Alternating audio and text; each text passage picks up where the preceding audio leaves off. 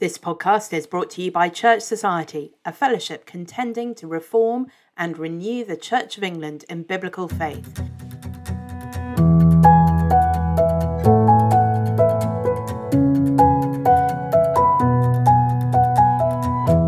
You'll find more information about Church Society and all the things that we do on our website, churchsociety.org. You'll also find there the full archive of the podcast. Hello and welcome to this week's Church Society podcast. Uh, my name is Tony Cannon. I'm the Church Society Regional Director for the South East and East Anglia. And I believe this is the first time we've had a podcast where two thirds of those involved actually have COVID. But we're brave men, we're going to fight on through. Our topic today is very pertinent following the recent General Synod decision to proceed with same sex blessings in parish churches. Many Orthodox parishes and ministers are considering their response, and indeed, even the Archbishop of York seemed to signal that some kind of visible, structured separation will be required if the Orthodox Anglicans are to remain in the Church of England. That, of course, would have an impact on parish finances. So today we're going to be considering the process of setting up a separate registered charity in a parish church which is independent of the parish council, the PCC, and therefore, in the worst case, would not be able to be taken away from the parish by diocesan authorities. Now, many of the large urban or suburban evangelical churches across the land have done this, but one more normal parish that's done the same is in the small town of Hailsham near the south coast. David Bourne was their vicar for around 17 years until he retired six months ago. And he's with me today with COVID, along with Colin Daswell, who hasn't got COVID, but who's an accountant member of the church and who set the whole thing up. Gentlemen, welcome and thanks for joining us today. Um, and David, may I start with you um, and ask you to talk us through your thinking and how you got to the agreement to set the trust up? Why and when did you start the whole process up to the point, as it were, when Colin started doing legal things? Okay. Uh, Tony, thank you. Um, this goes back uh, six or seven years. Uh, and I guess at that point, as a group of church leaders and more widely on the PCC, first of all, we were aware of the trajectory of the Church of England. We were concerned about the way things were moving.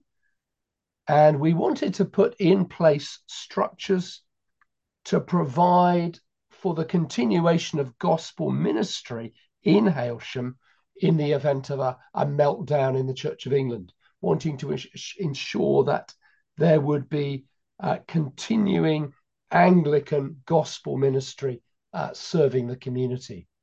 So that was kind of in the background, but we were also very much aware of the congregation um, as it grew, growing increasingly from very diverse Christian backgrounds. Yeah. Uh, many of those who were joining us didn't particularly have any affinity or identity with the Church of England as such. Many were coming as new Christians as well, again, with no such uh, um, historic or traditional link uh, in their background. And I think for those the two reasons, uh, uh, uh and wanting to uh, as it were, build on the congregation's growing desire to see um, the gospel at work in the town and gospel ministry flourishing. I mean, more and more. I mean, Hailsham had, had always been a uh, um, an evangelical church, but I think over the last uh, 10, 15 years had become much more more focused, much more obviously committed um, uh, to preaching the word of God, to preaching Christ, and, and to growing um, a vibrant gospel church to serve the town. And one of the ways that we talked over many years on the PCC that that might happen was through multiplying gospel uh, ministry, mm-hmm. whether that be full time or part time or ministry trainees, but encouraging people um, to uh, to get involved in ministry, uh, to train them in Hailsham, sometimes to send them off, sometimes to employ them within um, the Hailsham setting. And so bringing those various strands together, it felt appropriate um, to uh, put before people how they might focus their giving on that gospel ministry in a more in a in a clearer in a more direct way did you find that um, particularly those who come from a non-anglican background were hesitant about giving to a church of england parish church i think increasingly so particularly as um, you know people coming not understanding how uh, synods and the like and everything else works mm. hearing the headlines many of those people i think were showing particular concern about where their money was going mm.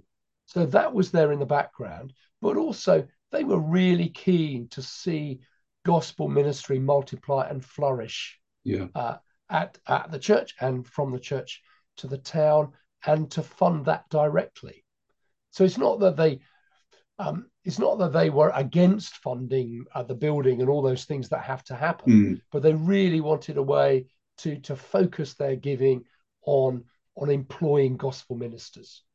Well, okay, that, that leads me to the next question, I suppose, and indeed the next uh, chronological point. How did you, having set it up, and Colin's going to talk us through that in a moment, yeah. how did you communicate to the congregation and sort of when or in stages that there were now two different ways for them to give to the work of the gospel through Hailsham Parish Church, which okay. you've just been hinting at. Yep. So uh, every year, um, I think I've done it pretty much most of my uh, ministry as an incumbent. Um, every year we've had a kind of vision and pledge Sunday, 2 mm-hmm. Sundays, uh, two or three weeks apart, uh, where we set out um, a vision uh, for where the church is going in the year ahead, where we believe God is calling us to, to work and to serve. And alongside that, um, the financial implications, a budget, if you like, uh, for what we're going to, what we're going to be doing. And in that, um, the, the financial paper that we sent out and the accompanying budget, we essentially gave people two options and put them there side by side. You how can you support the work of HPC either mm-hmm. by uh, giving to the PCC, and the PCC giving will focus on these things, or by giving to the trust, and the work of the trust will focus on these things, particularly um, the support of the employment and support of staff uh, to make the gospel known. Right, and I, I my wife and I joined joined you here yeah. as a member of the congregation about five years ago or so. And uh, a little while in, you asked if I would become one of the trustees there, um, and yeah, which I was very happy to do. Um, and so I suppose it was three or four years ago where you made that kind of statement really quite quite clear, wasn't it? Um, and the impact on the giving in you know in total, did it have an impact on total giving, and did it have an impact on the trust giving when you made that clear? Yeah. So the the, the trust, um, I think overall giving went up, mm-hmm. um, and we saw a, a movement uh, from the PCC to the trust. Mm. Um, I can't actually remember the exact percentage of that, but it's probably gone up a little bit year by year. So so now I guess it would be perhaps forty percent of the overall giving goes via the trust. Um, that's direct giving as opposed to give as opposed to money uh, coming in to the PCC from other sources. But in terms yeah. of direct congregation giving, that's probably um, how it works out. Now, um, over the last few years, we didn't push that particularly hard mm. in terms of um, the crisis in the Church of England. We simply presented it as two ways, if you like, not two ways to live, but two ways to give um, in support of, of HPC. And I'm sure Colin will explain how the relationship between the two works, the need to keep the trust uh, distinct. Um, so it's a distinct identity um, from the PCC. So um, uh, yeah, so so that it's very obvious in terms of the way that where the money is going and uh, ensures proper accountability. Brilliant. Brilliant. Thank you very much indeed.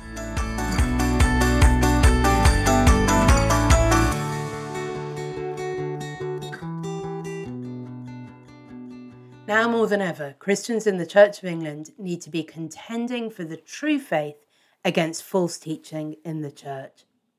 That's why we've republished our book Fight Valiantly in a new, revised, and expanded edition to enable all Christians to understand how they can play their part in contending for gospel faith.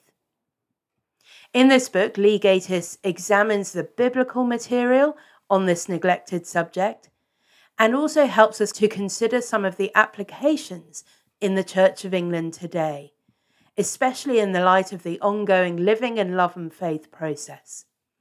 There are many stories of people contending for the faith in different ways, including within the living in love and faith process. There's also a Bible study guide suitable for use by individuals or groups that would be ideal to work together with your PCC or church leadership team. Fight Valiantly, the new, revised, and expanded edition, is now available from Church Society.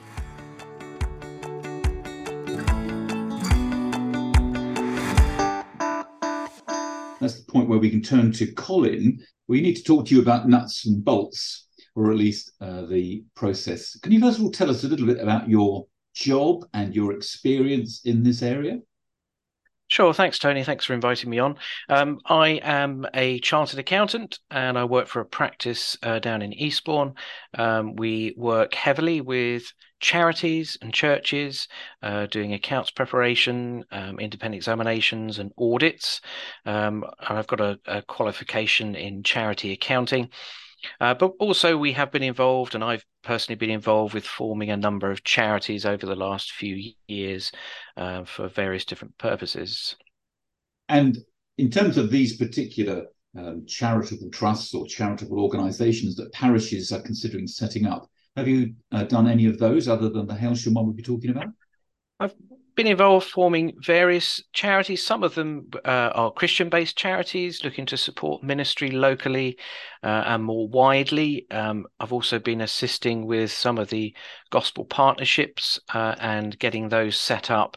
Um, as charities, uh, others that uh, provide humanitarian aid, perhaps um, overseas, uh, and also, um, yes, such trusts as the the Mission Trust that we have in Hailsham. Right. Okay. Well, let's let's get down to the to the nitty gritty, Colin, if we may. Um, will you just talk us through the process of the Hailsham Parish Mission Trust, um, uh, step by step in layman's language, about uh, what you did once you'd been given the the brief, as it were, from David Bourne and the ministry team? Yeah, of course. I think um, it's important. Firstly, the first step will be to decide the type of structure that your charity will have uh, and to make sure it's suitable. So, broadly speaking, there are three different types of structure that you can have for your charity. One is a charitable trust, uh, and that's the traditional uh, charity that uh, has been around for many years, governed by trust law. There's also the option of having a charitable company, and then also a, another type of entity called a charitable incorporated organization or a CIO. I'll just run through a few details with regard to those different structures. So, for the traditional trust, uh, any property or assets that are belong to the trust are actually owned personally by the trustees in the name of the trustees and they hold them in trust for for that charity and so one of the issues potentially with that structure is that the trust itself doesn't have any legal identity. And so, were there to be any issues where perhaps the trust gets into some legal difficulties uh, and things go wrong, then potentially the trustees could be personally liable for uh, for those difficulties. And so, it is uh, a structure which has what we call unlimited liability because it, the liability falls on the trustees. Now, to say that, that's quite rare. Uh, it is there as a as a possibility, although it doesn't happen very often at all. And the trustees can take out trustees' indemnity insurance in order to cover off um, their own liability. Um, but with that type of trust, the traditional type, it's there's a lot of trust law involved, and uh, there there can be some complexities that come up with that type of structure. So another option is the charitable company. That's and, the option that you went with in Hailsham, is it? Yeah, that's correct. Um, and that is an entity that has its own legal identity, so it can own property in its own name, it can enter into contracts in its own name. Um, and if there's any action brought against it, then the trustees are limited in the liability that they have, and the the um, the company itself would be the legal person that's sued. And so, therefore, it gives the trustees more assurance and uh, gives them that limitation of liability. But the only disadvantage, really, uh, of this type of structure, it is a bit more complex, but also you have to deal with two regulators. You have to deal with Companies House because you are a registered company, and also the Charity Commission, uh, having to file accounts and other changes with both of those two different authorities. So it sort of duplicates the work a bit, and also initially means that you have to make two applications one to the co- Companies House to begin with, and then uh, to the Charity Commission. Right. The third option then is is the newest type of charity, which came about a number of years ago now under the new Charities Act. Uh, this is the Charitable Incorporated Organization, or the CIO. This is very similar to a charitable company. It has the same idea that it has its own legal identity, has a limited liability for the trustees, is able to own property. Um, but this particular organization is only registered with the Charity Commission, not with Companies House as well, which simplifies the process of making changes um, to, uh, within the charity is you're only dealing with one regulator. But I would say it would be sensible for you in your own parish circumstances to take some advice from a solicitor, from a charity solicitor, to just weigh up which of those options would be best for mm. your particular circumstances. Uh, historically, charitable companies have been good uh, because the CIO is quite new and some entities didn't recognize it in the same way they did a company. So if you wanted it to own property, um, then it was often a good option to go for the company. But things have moved on. So I would certainly take an up to date view from a solicitor on, on that particular issue. Okay, so either way, once you've made the decision of which uh, vehicle you're going to use, which type of charity you're going to set up, then presumably you at Hailsham, you you took that decision, but you then had to make it happen with the terms of what the trust was meant to do. Can you talk us through that? Yeah, so the next step would be then that you would have to draw up a constitution, a set of rules, and they will be different depending on the type of vehicle you've chosen. Um, if we went, if I talk firstly about the charitable incorporated organization, the CIO, Companies House sorry, not Companies House, the Charity Commission actually provide templates for trusts and CIOs uh, of constitutions, which give you the basic building blocks uh, for what you need to be included in there. And I would certainly, when I'm setting up a charity, start with that as my starting point. The, mm-hmm. the, templates provided, they're provided both in Word and as a PDF, so you can edit them. Mm-hmm. So the first thing you the two important things that you need to consider when when drawing up the constitution which is laying down all about how the charity functions who its trustees are what the powers are that they have etc is the first thing is that you have to insert your charitable object so what does the charity exist for and for a, a charity such as the mission trust uh, we had the uh, charitable objective simply that it, it, was set up to spread the Christian gospel in in the area of Hailsham and surrounding. Uh, a very broad um, statement, which could involve any any kind of activity that um, that was there to spread the message of the gospel. And it's good to keep that broad. Secondly, you you want to include in your governing document, your constitution, a statement of faith so you need to spend some time working on what your statement of faith is. And that is normally included as an appendix to the Constitution. And then within that Constitution, you would say that your charitable object is to um, achieve uh, spreading the gospel in accordance with that statement of faith.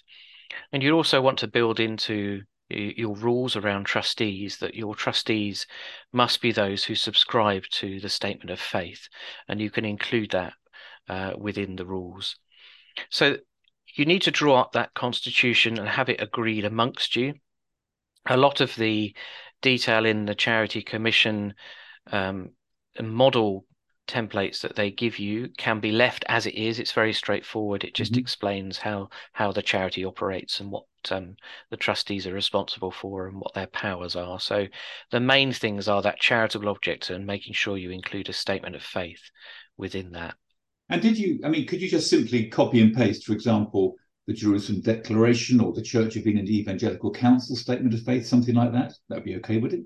Absolutely. Yeah, there's no problem with doing that at all. And you may want to add to it um, anything of particular relevance um, at the moment, but those there's no reason you can't just use those as a basis for your statement of faith. So that, in terms of setting it up, is all we need to do. We don't even need to think about um, the future and what we might need to do and visible differentiation from the Church of England. All that stuff is irrelevant at this point because you've drawn the object so widely as long as it's within the statement of faith and the trustees sign up to the statement of faith and everything they do is within that, spreading the gospel within that, then we've got a kind of carte blanche to work. You may want to include in your um, constitution some examples of how you may achieve your charitable object. So you would state your charitable object, and and I would suggest making it quite broad. But then you may want to say, um, as perhaps a second point, uh, as to exactly how you see that being achieved.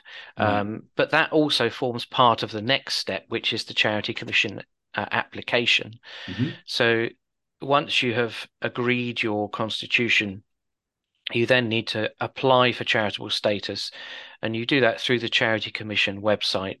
Uh, very easy to find that just by searching the internet for Charity Commission application. Um, and that process will then be it will be an extension of your constitution by answering a lot of questions around how the charity will achieve its charitable object who the beneficiaries of that object will be. Will it be specific people or the general public? Um, it will also talk about how the charity will be funded. So, will it be funded by donations or grants or by selling items? So, you, will have to go through and answer all the questions that um, that are presented to you in as much detail as you can uh, and then you also send to them your constitution that you have drafted as part of that application process. And obviously, at that time, you will need to name who the trustees will be uh, and give their personal details as part of that. So, can I just um, clarify, Colin? This is one thing that we're sending into the charity commissioners, which is our constitution plus the answers to all these detailed questions. And that goes in once together. It's not as if we've agreed the constitution you know, a month or two ago, and now we're doing the questions. It's all together at the same time. I would certainly agree on and firm up your constitution that you're happy with first, yep. and then and then that finalized document will then be sent along with the application, the answers to the questions. Um, it will be just attached as a PDF attachment once you go through that process. But certainly, if you agree that constitution first and then go through and answer the questions, some of the questions may lead, lead you to look back at the constitution and say, well, maybe we may may need to change perhaps the wording somehow. But mm-hmm. um, generally speaking, I wouldn't say that's the case. I would do uh, do it in that order um, because you'll need to have that ready to send and submit once you've answered all the all the questions uh, that are that are posed to. And what about how many actual trustees you have on day one? We've talked a bit about the issues we've had recently with banks. Is there anything you could advise us on there? How many initial trustees? Yeah, so the the standard uh, constitution, the model constitution suggests certainly you need at least three, and I would advise you always have three at least. So there mm-hmm. is you can have a majority decision. Uh, you can specify a maximum within that constitution, or you can leave it open so that it doesn't specify that. Um, but certainly, initially, I would say it would be sensible to have some key people who are going to be involved in that. Perhaps those people who will be part of the finance team who will be um, who'll be those authorized at the bank to sign checks or uh, use online banking. Those are, are sort of key individuals you want to have on board at first, but it's often sensible to start with a smaller number um, in order to get things up and running, and then you can subsequently add new trustees once the the uh, charity has been formed. But also, you may want to do that after you've opened a bank account uh, certainly, we have found in our own practice that charities being set up, uh, in fact, what the charity commission application, which used to be the most uh, arduous part of the task, actually now uh, is slightly easier than opening a bank account because of the regu- the regulation that um, banks are under for to to satisfy anti money laundering legislation uh, and to identify everyone that's um, a trustee and also to prove where the funds are coming from. So it may be sensible to perhaps start with a smaller number of trustees, um, have others who are on board mm-hmm. and are, are going to come on board and become part of that new new charity, but perhaps open a bank account first and then appoint them at a later stage once that has been completed. And any thoughts on, uh, particularly with the first three, um, any thoughts on whether the vicar should or shouldn't be a trustee as chair of the PCC? I certainly think that um, independence is a very important part of this. Um, independence from the PCC, you mean? Yes, that's right. You don't want to have something that is just seems to be a bolt on to the existing PCC, almost like another fund. Mm-hmm. You want this charity charity to be completely independent of the PCC.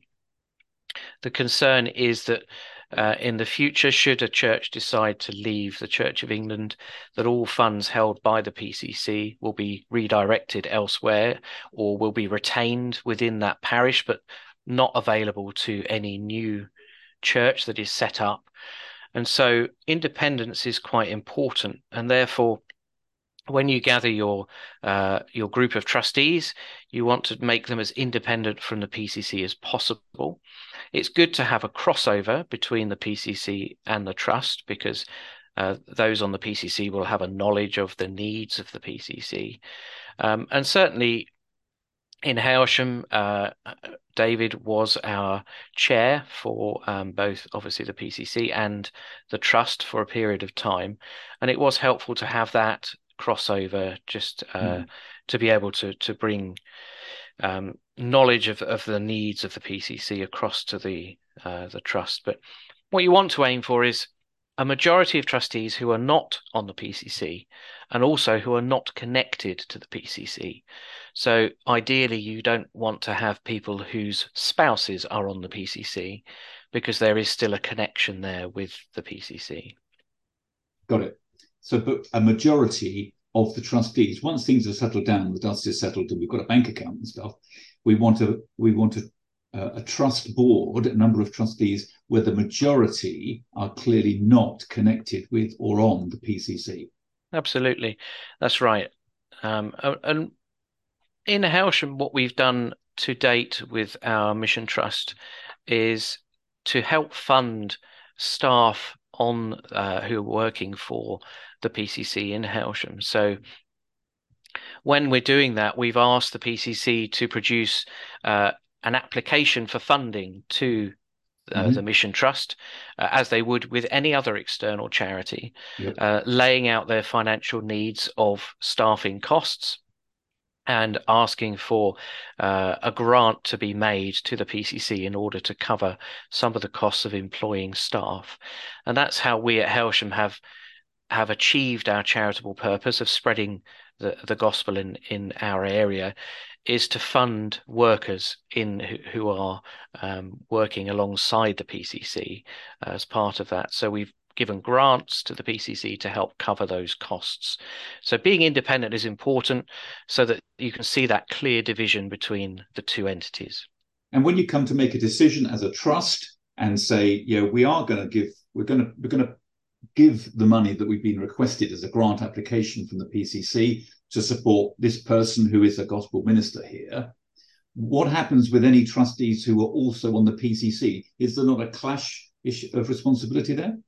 There is. So, in any charity, if a trustee has a vested interest in in any uh, discussion or transaction, then they should withdraw from any discussion about that. So, if, for instance, as as a mission trust, you are deciding to grant money to the PCC, then those members, those trustees who are also members of the PCC, should take a back seat with that discussion and shouldn't form part of any vote that is taken in order to approve that decision, just again to maintain the independence of the trust from the PCC. Yeah. Um, that's a good a good way to proceed. A good policy. Okay, well, we've talked about how the trust in Hailsham has been funding gospel ministry locally by particularly supporting the costs of a couple of um, uh, nearly full time employees there. What about the issue of funding a possible uh, future independent Anglican church if the Church of England does move away from its historic uh, doctrine formularies? Sure. So that was one of the other main reasons for setting up the trust, so that there would be a vehicle there, a charity there that could be used down the line uh, as a church itself. So, because the charitable object is broad and it is simply to spread the gospel, mm-hmm. then the trustees could decide that in order to do that, they want to set up an actual church. And so, what we did in Hailsham was to uh, calculate what we felt were perhaps six months running costs of an independent church, looking at how much it would cost to employ staff, uh, costs of perhaps hiring a venue, uh, some equipment that we might need, to see how much that might cost us over a six month period. Mm-hmm. And then to put aside reserves equal to that figure um, taking into account the giving we were receiving. So during those first six months, we would anticipate to continue to receive regular giving. So taking that into account, how much we would need to survive, as it were, that first initial six month period as an independent church. And so we built up that reserve initially over the first year or so um, and we hold that as a reserves policy that that's the figure that we we maintain in order that it will be there for us to use should we need to set up a, a church independent of the PCC. And presumably, uh, if that were to happen, more giving would come across than we'd expect. But we're taking a kind of worst case scenario. Those who are choosing as members of the congregation to give to the trust now, we assume would continue if a separate church was set up um, but we don't assume anybody else, any other donations would come in. That's correct. Yeah, we would think that some yeah. giving would transfer across as well yeah. um, during that period to to enhance the the amount of income that we receive. Yeah. Colin, this is really, really helpful. We're, we're almost uh, up for our time, but just before we finish, any final tips you want to chuck out, or any mistakes that you've uh, made, or the trust in made that you know others could avoid? I think really it's just those two things that I tried to reiterate when we were chatting, and that was firstly to do with the charitable object um, and to draw that up reasonably broadly so it allows uh, the, the trust to operate in in any way it chooses in order to spread the gospel. So it mm-hmm. allows mm-hmm. it to run a church or to employ people or to support other works that uh, spread the gospel. So drawing that quite broadly. And the second thing is just the tip about the number of trustees. I think um, ideally you want a good group of trustees, but perhaps initially it may be sensible to have three key individuals who are going to be part of that um, in order to get the charity set up and to get the bank account set up. And then once that's been done, then to expand that number uh, to, to increase that number. And every member of the trustee, every trustee has to sign. Is it once a year they sign the statement of belief? That's what we've done in Hailsham, yeah, yeah, just to, and we said also in the constitution that if any trustee ceases to to um, sign up to that, um, uh, sign up to the statement of faith, then they will have to step down. Got it. Got yeah. it. Okay, uh, Colin, David, thank you both very much indeed for taking time to just explain what you guys have done uh, down in Hailsham um, and uh, thank you all very much indeed for listening. If you've got any particular questions you want to uh, bounce at somebody, by all means, uh, send me an email initially, tony at churchsociety.org, and I will see if I can either find an answer or, or get back to you on that. Uh, but thanks again, Colin. Thanks again, David. And uh, to all of you out there in Church Society podcast land, have a great week. Thank you so much for listening to this episode of the Church Society podcast. You can find the whole podcast archive on our website, churchsociety.org. Don't forget to subscribe to us on your usual podcast app, and we'd love it if you are able to leave a review or give us a rating over there as well.